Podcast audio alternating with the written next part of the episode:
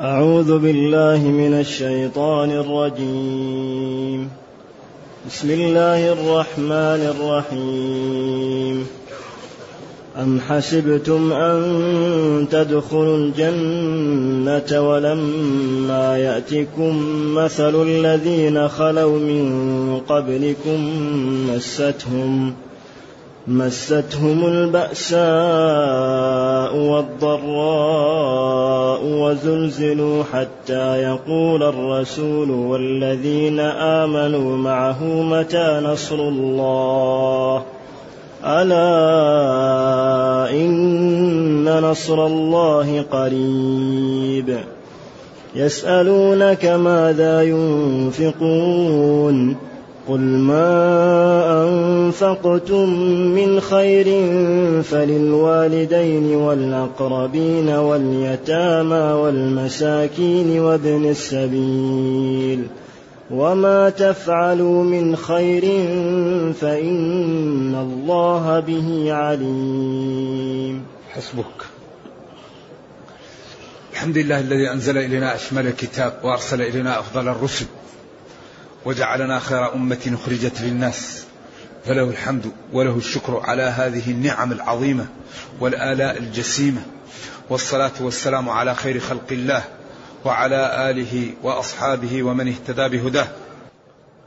أما بعد فإن الله تعالى يبين هنا أن الأجر والمنزلة والرفعة لا تنال إلا بثمن.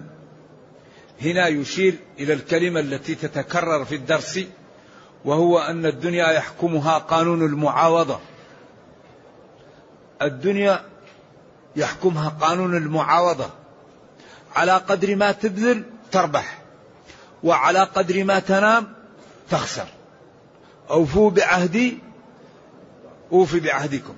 إن الله اشترى من المؤمنين أنفسهم وأموالهم. اشترى. إذا هنا يقول أم حسبتم؟ أم تأتي للتسوية ومغنية عن همزة أي وتأتي للإضراب. وأم بها أعطف إثر همز التسوية أو همزة عن لفظ أي مغنية. وأم العادة ما تبدأ في أول الكلام. لأن دائما أعندك زيد أم عمرو؟ أي أيهما عندك؟ أو قوله سواء علينا أجزعنا أم صبرنا؟ أو تأتي إضرابا عن كلام سابق وكثيرا ما يأتي الشعراء ببل. إذا انتهى من النسيب يقول بل عد عن هذا. يعني يأتي بشيء جديد. بل كذا. فهنا أم حسبتم هي المنقطعة. وتأتي بمعنى بل وهمزة الاستفهام. بل أحسبتم. وكأنه أعني الأسلوب والكلام لما بين الله جل وعلا أن الناس اختلفت وأن المسلمين هداهم الله للطريق القويم فهدى الله الذين آمنوا لما اختلفوا فيه من الحق بإذنه أي بإرادته والله جل وعلا يهدي من يشاء إلى صراط مستقيم. فهنا نبه المسلمين. قال لهم بل أحسبتم أن تدخلوا الجنة بدون ما يكون هناك تضحية وابتلاءات؟ لا. لا بد من الابتلاء. أحسبتم. حسب يحسب ويحسب. يحسب أكثر في الاستعمال ويحسب أقيس. لأن فعيل مضارعها يفعل ولذلك ابن مالك قال في اللامية وجهان فيه من احسب. وقراءتان سبعيتان أح... أيوة. يحسب ويحسب. فحسب هنا بمعنى ظن. وكأن الظان يذهب فكره في المسائل فكأنه يعد. ولذلك سمي الظن حسبان لأنه يشبه الحساب. في أن الحاسب يعد والظان كأنه ينظر في المسائل فهو من جهة مثل الحساب. إذا أظننتم أن تدخلوا الجنة. ولما ما هنا جاءت مؤكدة للنفي لأن لم حرف نفي وجزم وقلب ولما متكونة من لم وما. لم نفي وما نفي. فجاء النفيين فأصبح كأنه نفي النفي يتوقع فيه أن يحصل. ولذلك الذي يؤكد دائما ما هو؟ ما الذي يؤكد في اللغة العربية؟ المشكوك فيه. الذي لا شك فيه لا يؤكد. ولذلك متى تؤكد أنت؟ تؤكد للشاك أو المكذب أو منزل منزلة المكذب أو الشاك. ولذلك لما قالوا ما أنزل الله على بشر شيء قال الله يعلم إنا إليكم لمرسلون. فالذي يؤكد هو ما هو منكر أو منزل منزلة المنكر. بل أحسبتم أي ظننتم أن تدخلوا الدخول ضد الخروج. الجنة هي هذه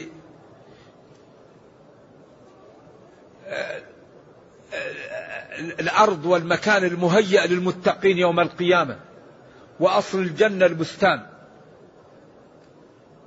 أيوة. ولولا إذ دخلت جنتك قلت ما شاء الله. فالجنة هي البستان الذي أشجاره تستر. إذا كان البستان أشجار طويلة وإذا دخله الإنسان سترته يقال له الجنة من الاجتنان وهو الستر. ومنه الجن لأنه لا يرى. ومنه المجن الذي يستر.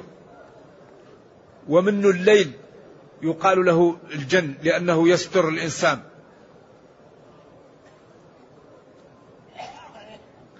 أي بل أظننتم أن تدخلوا الجنة. وهي هذا المكان المعد والآن مهيأ على القول الصحيح. الجنة مهيئة الآن وموجودة. ولما ما مؤكدة زائدة ولم يأتكم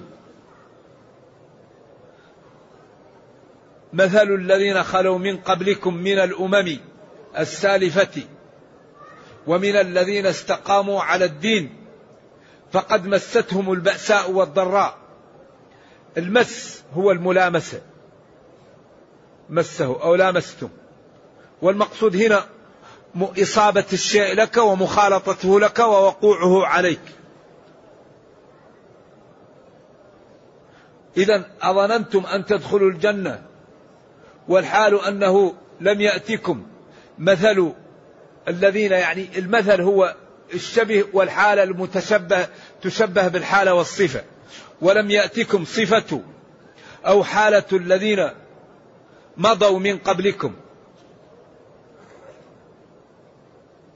مستهم أي لامستهم ووقعت بهم. البأساء الفقر والشدة والضراء المرض والحاجة. أو البأساء القتال والضراء الفقر والاحتياج والمرض. وحين البأس يعني القتال. والضراء تقال للفقر وللمرض. و وزلزلوا.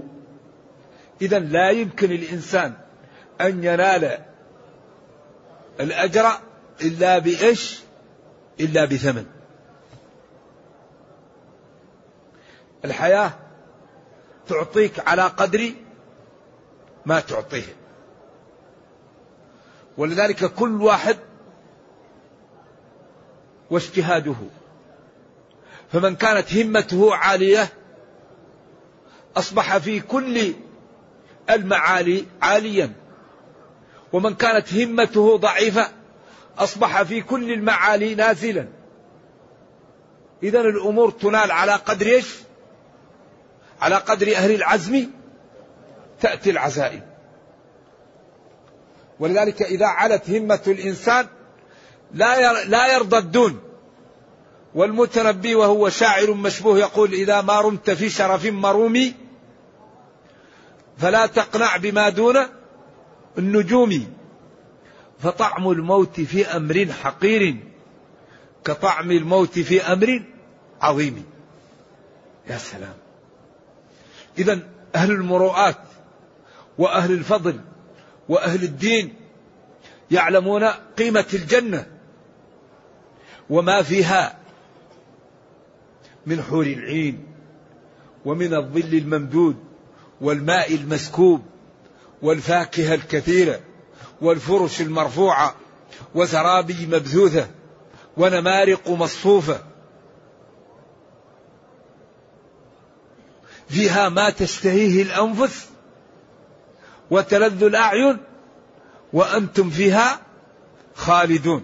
فيها ما لا عين رأت ولا أذن سمعت ولا خطر. إذا أحري بنا أن ندفع مهر الجنة. إذا أحسبتم أن تدخلوا الجنة. ولما يعلم الله يعلم الله الذين جاهدوا منكم. قال في سورة العنكبوت ألف لام ميم. أحسب الناس أن يتركوا أن يقولوا آمنا وهم لا يفتنون. ولقد فتنا الذين من قبلهم فليعلمن الله الذين صدقوا وليعلمن الكاذبين. ليس بأمانيكم ولا أماني أهل الكتاب من يعمل سوءا يجز به. وما خلقنا السماوات والأرض وما بينهما باطلا. ذلك ظن الذين كفروا. فويل للذين كفروا من النار. إذا أم حسبتم؟ بل أحسبتم أن تدخلوا الجنة ولما يظهر الصادق من الكاذب؟ لا. لا بد من الابتلاء. لا بد من الامتحان. لا بد من إظهار الصادق بالاختبار وإظهار الكاذب بالامتحان. ولذلك قال وزلزلوا. كلمة زلزلوا يعني جاءهم الخوف. وجاءهم ما لا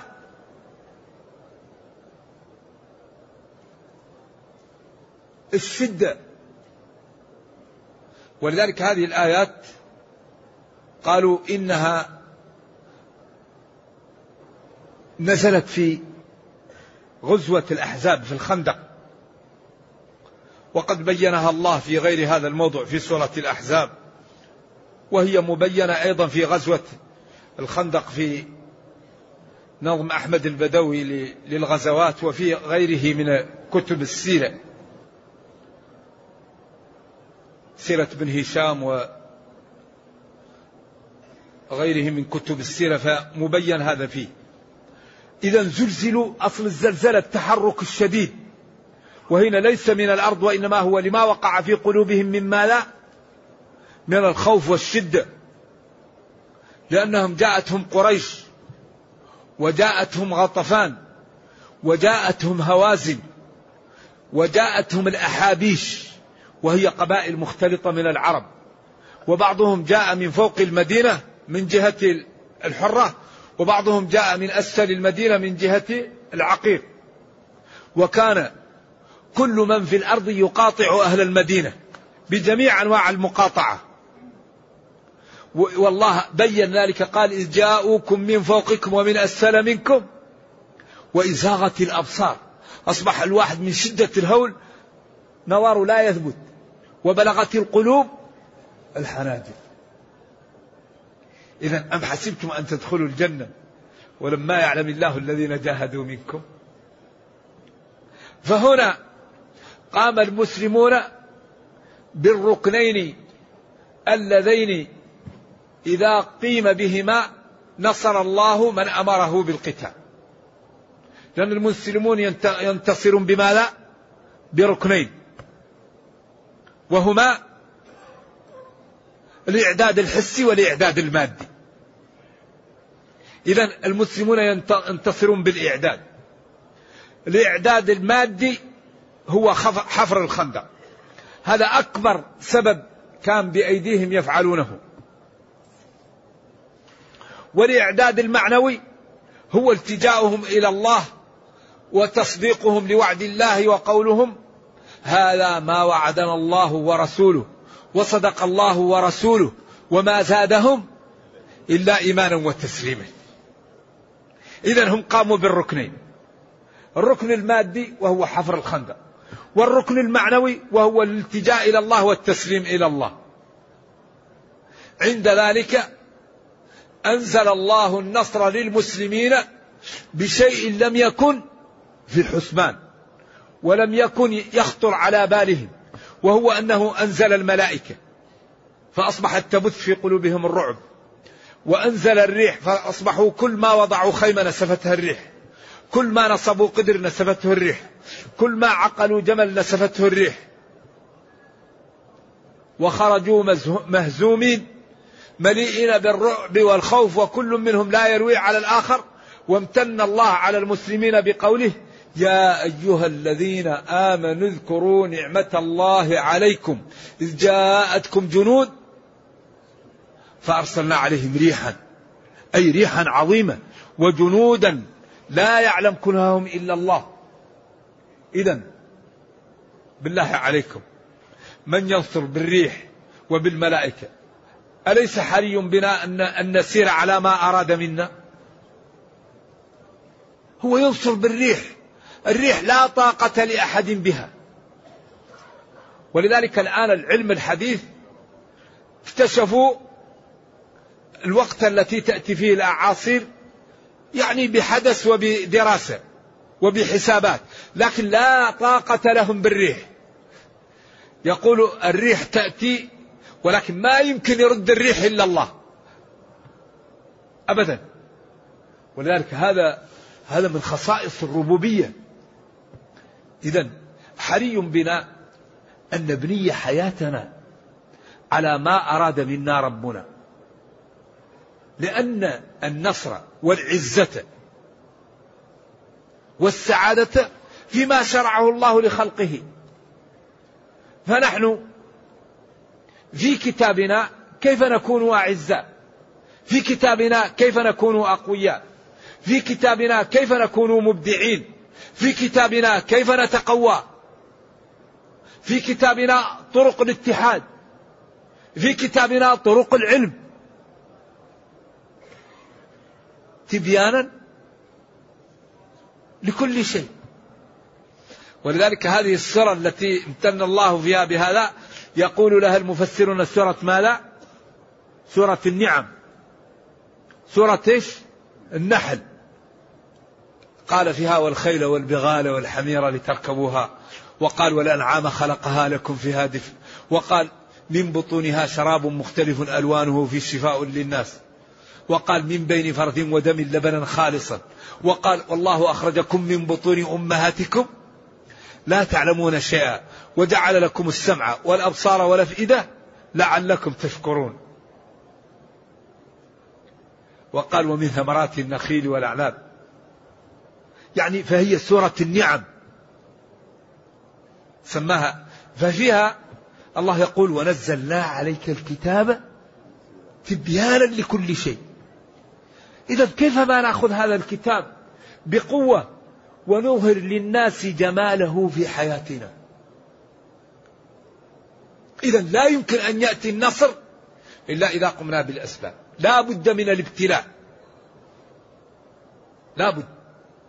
إذا بل أحسبتم أن تدخلوا الجنة ولم يأتكم حالة الذين خلوا من قبلكم فقد مستهم البأساء. يعني القتل والفقر والضراء المرض وزلزلوا حركوا من شدة الخوف حتى يقول حتى يقولوا أهل المدينة قرأوا حتى يقولوا أعني نافعا وأبا جعفر شيخه فنافع من القراء السبعة وأبو جعفر من القراء العشر وما زاد عن القراءات العشر شاد والقراءات العشر متواترة يصلى بها وتجاوزت القنطرة. والخلاف في الثلاثة لا يضر مثل الثلاثة. ورجح النظر تواترا لها. والقراءات هي مثل الروايات. لأن حتى يقول وحتى يقول لأن حتى يقول كأنه حكاية حال سابقة. فيرفع يقول يقول. وحتى يقول مقدر أن فكأنه مستقبل. والمضارع إذا حكي بحالة متقدمة حتى لا تعمل فيه. وإذا كانت متقدمة يعني مستقبلية حتى تعمل. وبالقراءتين يتم المعنى تكون هذه القراءة كأنها كلمة وهذه القراءة كأنها كلمة كما قال مالك يوم الدين وملك يوم الدين. فالمالك من له التصرف؟ الخاص والملك من له التصرف؟ العام. ويوم القيامة الله له التصرف الخاص والعام ولا لغيره تصرف فلذلك تكون الكلمة الواحدة كالكلمتين وهذا من إعجاز القرآن. إذا حتى يقول قراءة الجمهور وحتى يقول قراءة أهل المدينة. الرسول والذين آمنوا معه متى نصر الله؟ هذا استبطاء. نحن وصلت بنا حالة نريد النصر يأتينا. ابطاع عنا النصر يا ربنا أتنا بالنصر. هذا نوع من الاستبطاء ونوع من الطلب والإلحاح الضمني انصرنا. قال لهم ربهم ألا إن نصر الله قريب. ألا حرف استفتاح. وهي وبل يتواردان على معنى واحد. ألا حرف استفتاح. وفيها نوع من التنبيه والتأكيد. إن حرف توكيد. النصر ضد الهزيمة. ومن الله نصر الله لعباده. قريب. لأنه إذا أراد شيء يقول له كن. ولكن الله ينصر عباده إذا ماذا إذا قاموا بالمطلوب. إن تنصروا الله ينصركم. إن تنصروا الله ينصركم. ولا ينصرن الله من ينصره. إن الله لا يخلف الميعاد. إذا نحن رسمت لنا طريق واضحة فإذا سلكناها ننجح ونعتز. وإذا مشت الأمة مع بنيات الطريق. واحد يريد أن يذهب إلى مكة وهو يتجه إلى جهة تبوك. لا يصل إلى مكة. واحد يترك الخط المعبد ويقول أنا نريد نختصر ويذهب مع الجبال. لن يصل. طبعا يأتيه جبل وما يمكن يصل. إذا ولا تتبعوا السبل فتر بكم. وأن هذا صراطي مستقيما فاتبعوا. لا إله إلا الله. ما أجمل هذا الدين. وما أحسنه.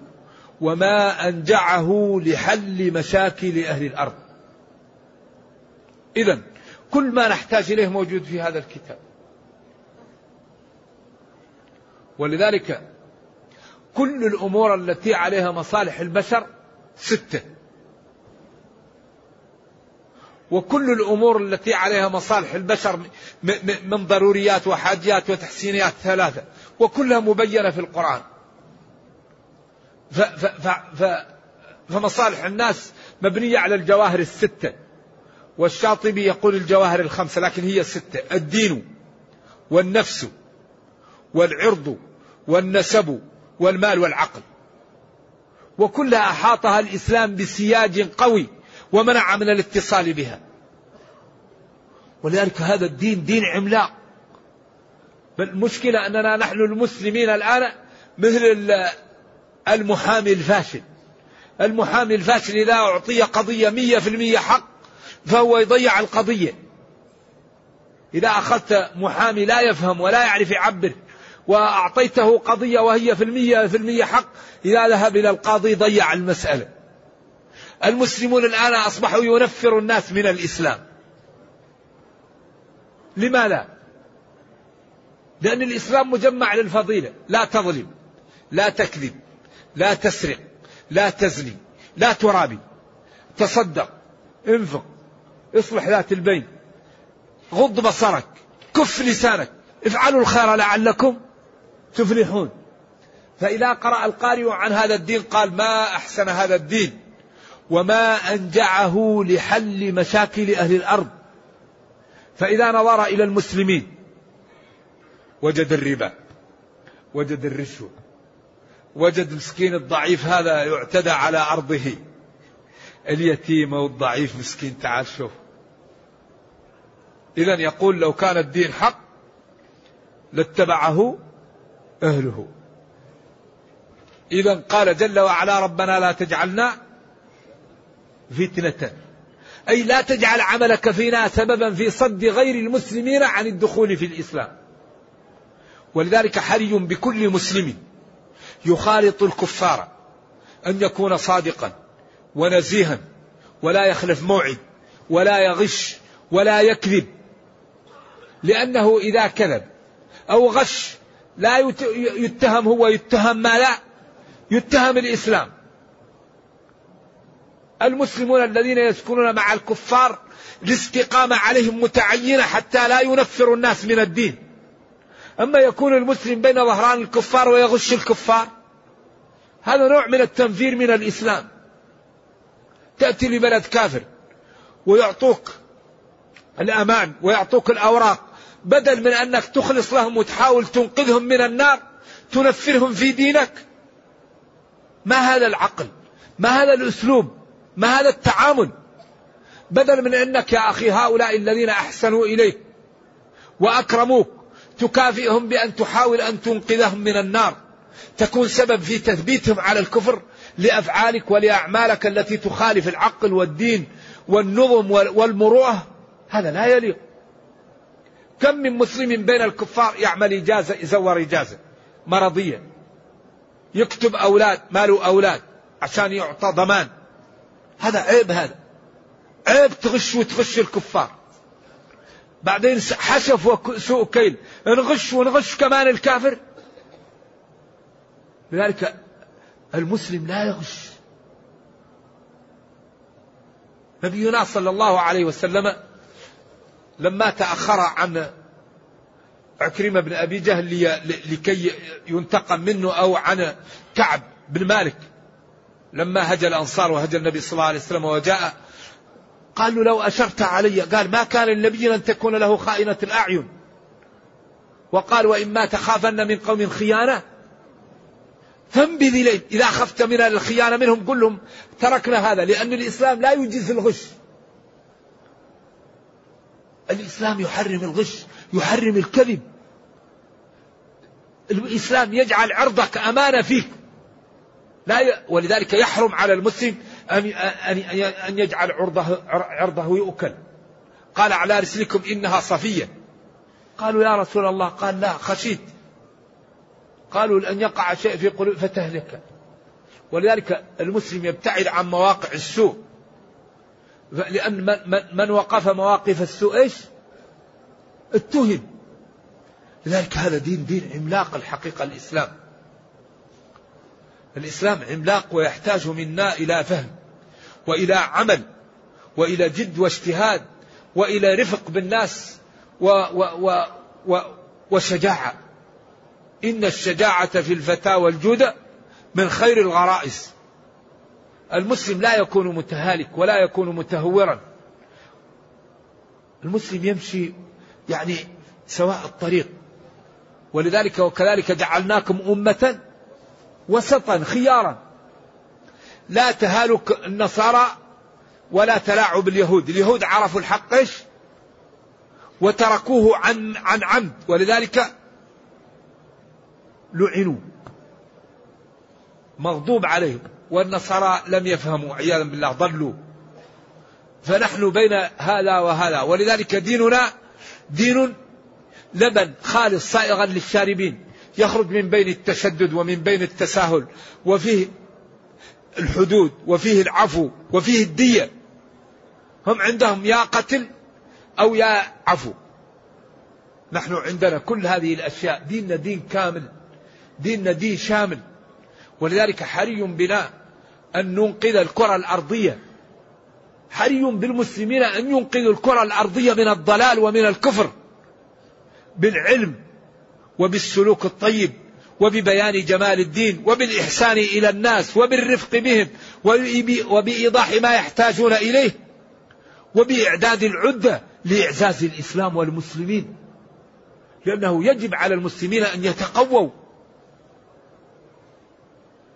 لأن العالم الآن كل ما قوي الواحد إيش؟ يعني شريعة الغاب. القوي يأكل الضعيف فلا بد للمسلمين أن يكونوا على قوة أن يكونوا على اتحاد أن يكونوا على فهم أن يكونوا على تخطيط أن يكونوا يبذلون الأموال في شراء العقول وفي تنمية العقول. لأن أكبر مشكلة تعيشها الأمة المسلمة الزهد في العقول. ما يوجد شيء أنتج من العقول. العقل يبدع لك. يوضح لك البعيد يختصر لك يخطط لك يأتي لك بالمال الكثير في الوقت القليل يأتيك بالعلم الكثير في الأسلوب القليل يأتيك بالقوة. فما في شيء مثل العقول. ولذلك أمة تزهد في العقول إيش النتيجة؟ الضعف. لذلك كل سنة العالم الإسلامي يصرف على التعليم العالي أربعة بلايين وتذهب إلى الغرب. كل سنة أربعة بلايين دولار. طبعا العالم الإسلامي ككل. بعضهم أطباء وبعضهم مهندسون وبعضهم رياضيون وبعضهم علماء ذرة وبعضهم علماء في الإدارة وبعضهم في الاقتصاد ويأخذهم الغرب. إذا لابد نشيع بيننا الاهتمام بالعقول. لابد نشيع بيننا الاهتمام بالإبداع. لأن المجتمع يتكون من ماذا؟ من الأفراد. فإذا كانوا الأفراد ناضجين وعقلاء ويريدوا الخير شع هذا بين الناس. فإذا كان كل واحد الله يهديهم.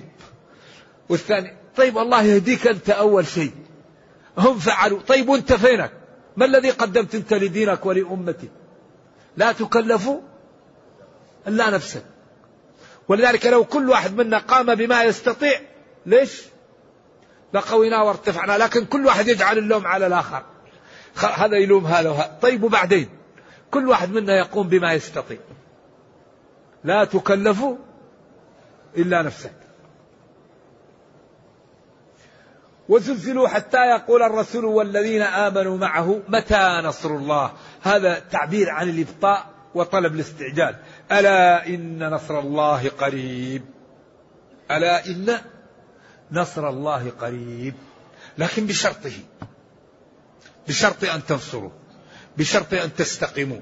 بشرط الإعداد. عدم الاختلاف. عدم البطر. لأن في موارد للعز. ولا تنازعوا ولا تكونوا كالذين خرجوا من ديارهم بطرا وأعدوا لهم ما استطعتم. إذا لقيتم فئة اثبتوا. اصمدوا واذكروا الله. اصمدوا واذكروا الله هو حفر الخندق وهذا ما وعدنا الله ورسوله وصدق الله ورسوله وما زادهم إلا إيمانا وتسليما. إذا الذي ينتصر به المسلمون الإعداد الحسي والمعنوي. الإعداد الحسي هو ما يستطيعون من القوة ولو عصا. والإعداد المعنوي الاستقامة على دين الله. فإذا قام المسلمون بالركنين الله ينصرهم. سواء بالملائكة أو بالرياح أو بالخوف أو بالطوفان أو بالزلزال. ينصرهم خلاص. لوط لما وقع إلى ما وقع له ووقع في القضية المبكية المحزنة. وقال لقومه يا قوم هؤلاء بناتي هن أطهر لكم فاتقوا الله ولا تخزوني في ضيفي أليس منكم رجل رشيد؟ قالوا لقد علمت ما لنا في بناتك من حق وإنك لتعلم ما نريد. جاءت نقطة الصفر لو أن لي بكم قوة أو آوي إلى ركن شديد. رحمة الله على لوط. كان يأوي إلى ركن شديد. هنا خلاص سلم الأمر. قالوا له نحن قوة وانت واحد وانت تعرف اللي نريد وخلاص اسكت. امشي. قال له جبريل يا لوط. جبريل يقول له يا لوط إنا رسل ربك. يا لوط إنا رسل ربك. وأخذ يده مسح عليهم فلم يبقى في الوجه محل العين ولا الأنف ولا الفم. طمسنا أعينهم أصبح الوجه كالكف. انطمس الوجه. وأخذ جناحه حطه تحت القرى ورفعها وقلبها. والمؤتفكة صالح قال له قومه والله لا نؤمن بك حتى تخرج لنا ناقة من هذه الصخرة. قال يا رب اخرج الناقة خرجت الناقة. فأخذ قدار وعقرها. جاءتهم. قالوا هذا عارض ممطرنا. بعدين هلكوا. فالله لا يغلب الذي يغالب الله مغلوب. ولكن ينبغي أن نسير على الطريق المرسوم لنا. إذا أردنا العزة في الدنيا وأردنا العزة في الأخرى نسلك الطرق المرسومة للعزة. ولا ينصرن الله من ينصره. إن تنصروا الله ينصركم. وهو الاستقامة والعمل بما نعلم. نعمل بما علمنا. من عمل بما علم أورثه الله علم ما لم يعلم. ومن عمل بما علم سامحه الله فيما جهل. كل ما نعلم من الدين نعمل به ونرفض ولذلك من أحوج ما نحتاج إليه هو أن يتكافل المسلمون. يكون بين المسلمين تكافل. هذا عنده بشر. هذا عنده مال هذا عنده أرض. نأخذ أرض هؤلاء وسواعد هؤلاء ومال هؤلاء وتبقى الأمة أقوى أمة. يعني بعض الأراضي في العالم الإسلامي والعربي خصبة جدا. وما شاء الله وبعض البلاد فيها طاقة بشرية هائلة وبعض البلاد فيها المال. نأخذ مال هؤلاء وسواعد هؤلاء وأرض هؤلاء ونغني العالم الإسلامي ما المانع من هذا؟ لماذا لا نروج لهذا يا إخواني؟ طيب هو طيب لماذا أنتم يا عقلاء ما تروجوا لهذا بين الناس؟ هل سمعتم محاضرات أو ندوات أو لقاءات في التعاون؟ ليش ما يكون كل يوم فيه ندوة؟ كيف يكون التعاون بين المسلمين؟ كيف يتقوى المسلمون؟ أعداؤنا يعمل الكتب وينشرها اللي معمولة من جميع شرائح المجتمع. في في بداية الثمانينات عملت الولايات المتحدة استبيان. وهذا الاستبيان عربه مكتب التربية لدول الخليج في الرياض. وهو أخذوا 19 خبير وجلسوا 18 شهر وعملوا استبيان. لماذا سبقت اليابان الولايات المتحدة في الصناعة. وسألوا شريحة من المهندسين وشريحة من الأطباء وشريحة من الإداريين كل شرائح المجتمع يسألوهم وقالوا السبب في سبق اليابان لأمريكا هو المناهج التعليمية. وكتبوا على الكتيب ب يعني أسهم حمراء أمة مهددة بالخطر. وقالوا إذا لا بد أن نقوي المناهج حتى تقوى الصناعة وتقوى البلد. إذا ينبغي للمسلمين أن تكون عندهم استبيانات أن يكون عندهم استفادة من العقول أن تكون عندهم استشارات. أن تكون عندهم مناقشات للرقي بأنفسهم. أما المسلم جنب المسلم في الصف الأول ينظر إليه شزرا ويقول له أبغضك في الله أكرهك في الله أنت في قلبك البلاء. هذا مشكلة. المسلمون على بعض. في الصف الأول أحيانا تشوفهم دائما إيش؟ كل واحد ينظر للثاني أخوك. والله لا يؤمن أحدكم. والله لا يؤمن في صحيح مسلم. إذا لا بد أن يكون بين الأمة تعاون تكافل. لا بد أن تهتم بالعقول تهتم بالمساعدة. لا بد أن يكون هناك كل واحد منا يقوم بما يستطيع. الجبال من الحصى المجتمع يتكون من الأفراد. إذا كان كل فرد قام بما يستطيع خلاص. إذا كان كل فرد يجعل اللوم على الآخرين ماذا يكون؟ يكون الضعف. والذين آمنوا والذين آمنوا معه حتى نصر الله. ألا إن نصر الله قريب. بعدين أحد الصحابة سأل كيف ينفق وما لا ينفق؟ ما طريق الإنفاق وعلى من ينفق؟ قال يسألونك ما لا ينفقون. وهنا يكثر في الآيات الأحكام. لأن سورة البقرة سنام القرآن. فيها كثير من العلم والأحكام والآداب وأمة تحتاج لهذا الكتاب الحقيقة. يسألونك ما لا ينفقون؟ هل ما ولا كلمة واحدة؟ أو ما الحالها ولا الحالها وهل هي في محل رفع أو في محل نصب؟ أقوال لعلماء النحو. قل ما أنفقتم من خير. شوف ما الذي ينفق؟ قالوا يا رسول الله كيف يكون الإنفاق؟ وعلى من ننفق؟ قال ما أنفقتم من خير. الإنفاق يكون من الخير والخير هو المال. إن ترك خيرا الوصية أي مالا. إذا الإنفاق يكون من المال. وقد أتت النصوص على أن المال الحلال إذا أنفق يتقبل والمال الحرام لا يقبل.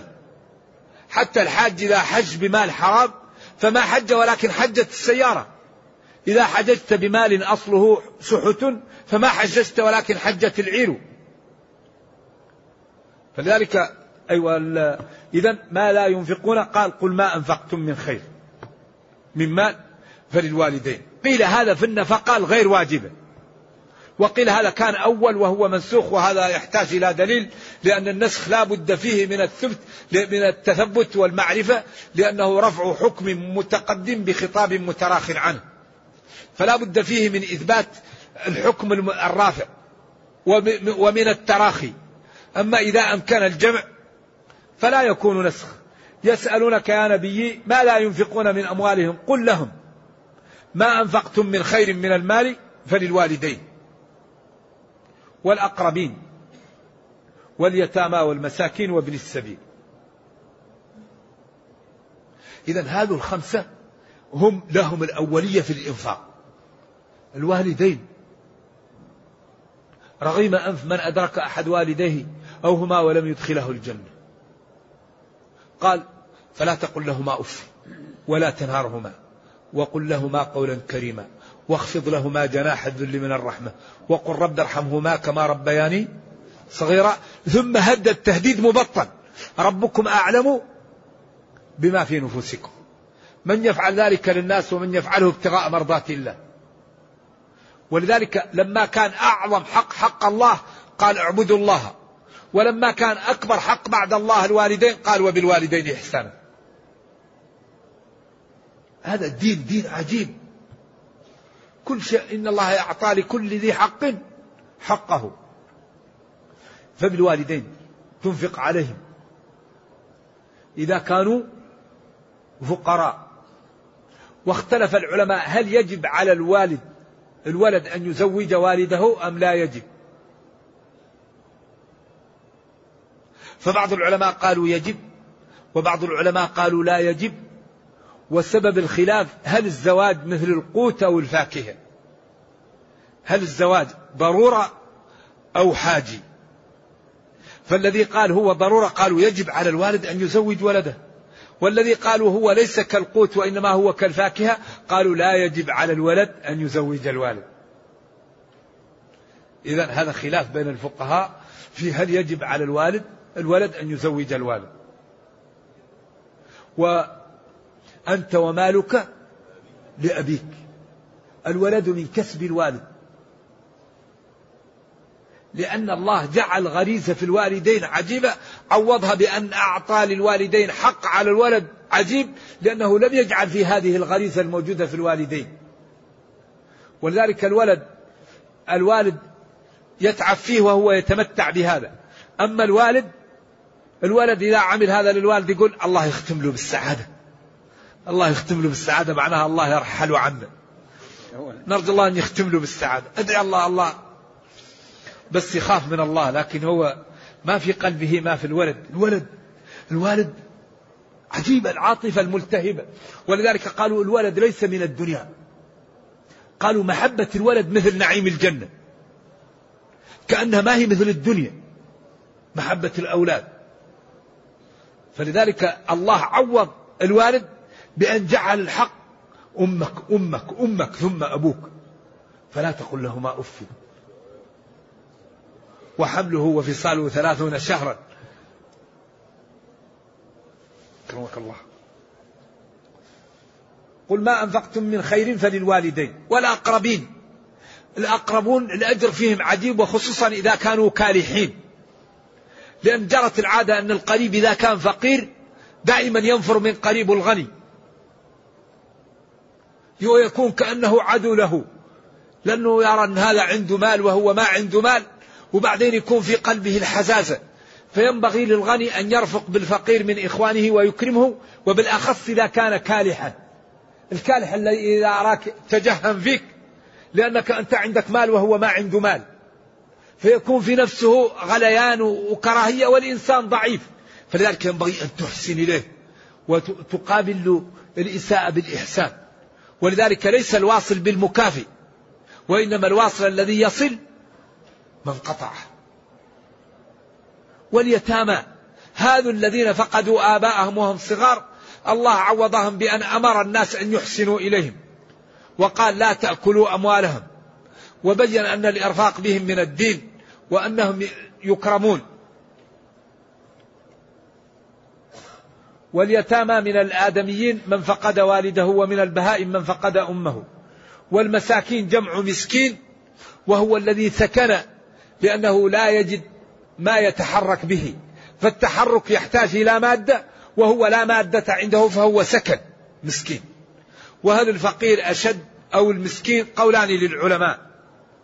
منهم من قال المسكين أشد ومنهم من قال الفقير أشد وهذا يعضده أما السفينة فكانت أثبت لهم المسكين وسفينة وقال لمساكين.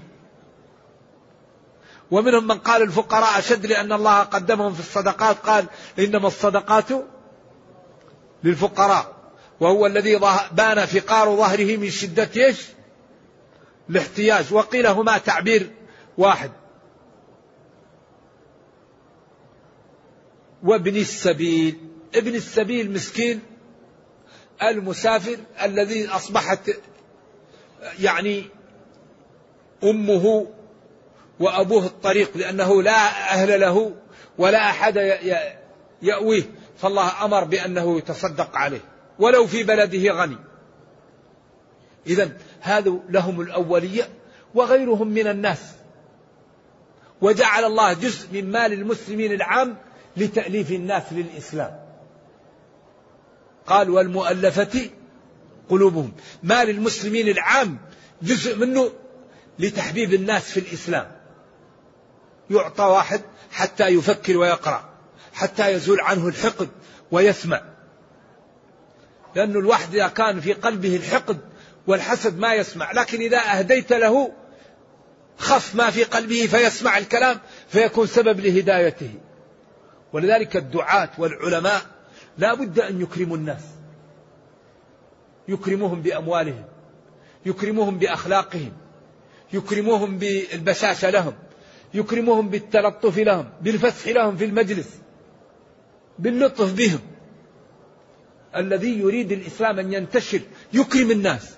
الطيب يكرمه لأنه طيب والبطال يكرمه لإزالة البطالة عنه. فطالما استعبد الإنسان إحسانه.